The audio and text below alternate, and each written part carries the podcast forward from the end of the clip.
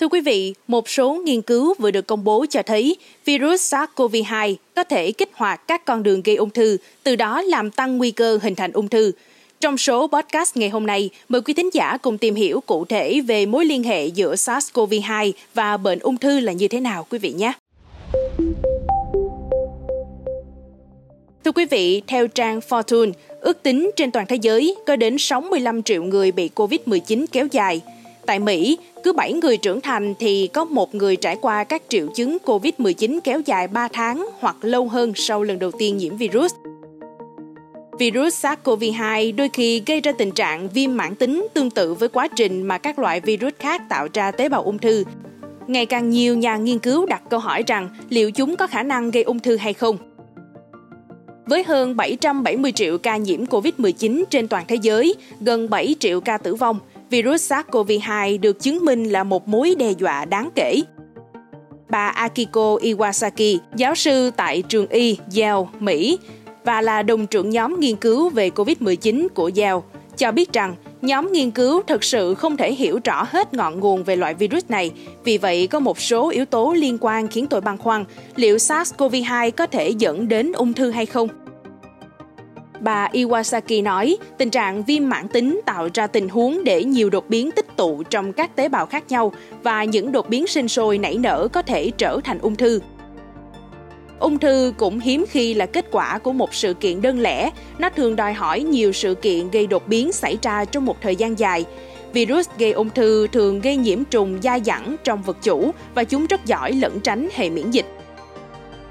Hơn nữa, bằng chứng mới ủng hộ ý kiến cho rằng một số người chứa ổ chứa virus, những nơi trong cơ thể có SARS-CoV-2 hoặc một số mảnh virus có thể tồn tại. Bà Iwasaki cho biết ổ chứa virus có thể đang sao chép virus hoặc các mảnh RNA của virus có thể đang sản xuất protein hoặc đang nằm im. Ngay cả khi những phần còn lại của virus không có khả năng lây nhiễm, các nhà nghiên cứu đưa ra giả thuyết rằng sự hiện diện của chúng vẫn có thể làm thay đổi phản ứng miễn dịch của con người theo những cách gây tổn hại.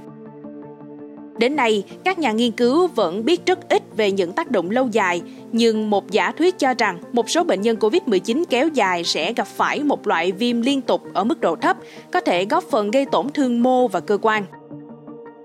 Bên cạnh đó, nhà miễn dịch học Troy Stogerson và nhóm của ông đã nghiên cứu một nhóm 55 người trưởng thành mắc COVID-19 và chưa tiêm vaccine. Kết quả tìm thấy bằng chứng về tình trạng viêm dai dẳng trong máu của hơn một nửa thành viên nhóm và họ đều có các triệu chứng COVID-19 kéo dài ít nhất 60 ngày.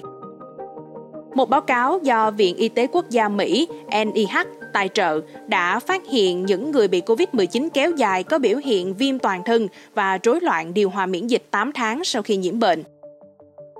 Tổn thương môi trên diện rộng đã được quan sát thấy ở cả những người mắc COVID-19 và bị COVID-19 kéo dài, bao gồm viêm mãn tính, nồng độ oxy trong mô thấp, căng thẳng oxy hóa, phản ứng tế bào T bị suy giảm và nồng độ kitokin tăng cao. Đây là những cơ chế mà qua đó người ta cho rằng SARS-CoV-2 có thể làm tăng nguy cơ phát triển ung thư. Michael Karin, giáo sư tại trường y khoa UC San Diego và là chuyên gia về cơ chế viêm, cho rằng ông ước tính chứng viêm mãn tính có liên quan theo cách này hay cách khác trong 30% đến 50% số ca tử vong liên quan đến ung thư. Nói rộng ra, virus có thể gây ung thư theo nhiều cách – Virus có thể chứa một loại protein cản trở các chất ức chế hoặc chiến đấu với bệnh ung thư như Aureliano Stingi, chuyên gia sinh học về ung thư, giải thích rằng chúng ta có hai bàn đạp, chân ga và phanh. Một chất ức chế là phanh, một gen gây ung thư là chất tăng tốc. Khi bạn mất cân bằng cả hai, bạn sẽ bị ung thư. Một số nghiên cứu được công bố cho thấy SARS-CoV-2 có thể kích hoạt các con đường gây ung thư, có khả năng làm tăng nguy cơ hình thành ung thư. Tại phòng khám ung thư cộng đồng của mình ở Rock Hills, SC, Bác sĩ Kasia Patel cho biết trong thời kỳ hậu Covid-19, ông và các đối tác bắt đầu nhận thấy sự gia tăng mạnh mẽ một số bệnh ung thư hiếm gặp và ở những bệnh nhân có độ tuổi trẻ hơn bình thường. Hơn nữa, một số bệnh nhân biểu hiện mắc nhiều bệnh ung thư trong một khoảng thời gian ngắn và một điểm chung là từng nhiễm SARS-CoV-2, cả COVID-19 kéo dài hoặc phơi nhiễm nhiều lần – Hiện các nhà nghiên cứu và chuyên gia đang theo dõi chặt chẽ điều bất ngờ tiếp theo của COVID-19. Xin cảm ơn quý tín giả đã lắng nghe số podcast ngày hôm nay. Đừng quên theo dõi để tiếp tục đồng hành với podcast Báo Tuổi Trẻ trong những số phát sóng lần sau. Xin chào tạm biệt và hẹn gặp lại.